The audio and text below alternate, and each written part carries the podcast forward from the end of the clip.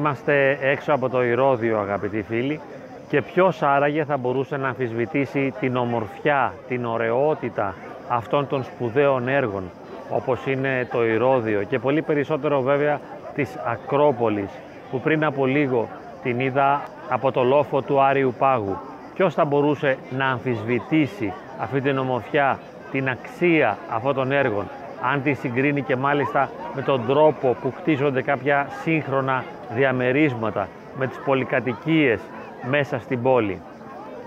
Εγώ θα μπορούσα να το κάνω αυτό. Εγώ θα τα αμφισβητούσα. Γιατί? Έτσι, από ένα καπρίτσιο, από μια τρέλα.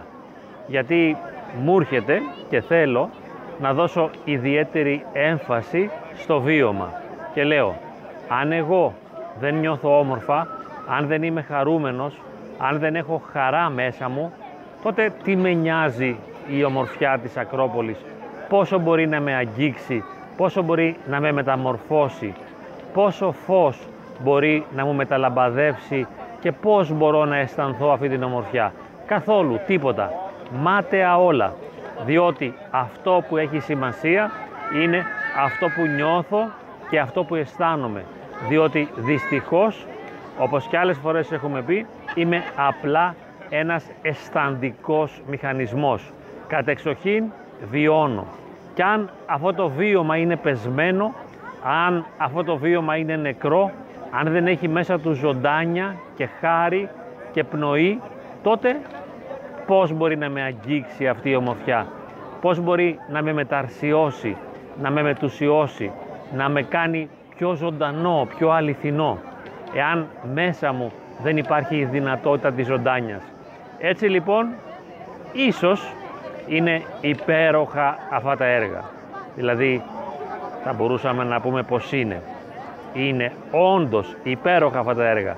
Αλλά να βράσω την υπεροχή όλων αυτών των σπουδαίων αρχαίων έργων, να βράσω μαζί και ολόκληρη τη φιλοσοφία των αρχαίων Ελλήνων, εάν τις κάνω μια απλή αντιπαράθεση με αυτό που βιώνω στο εδώ και τώρα.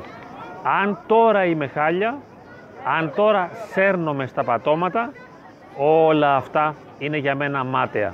Και θα μου πείτε με ποιο κριτήριο αξιολογείς. Επιλέγω να αξιολογήσω με βάση το κριτήριο του βιώματος, με το βιωματικό κριτήριο, όχι με το κριτήριο της ωραιότητος ή με το αρχιτεκτονικό.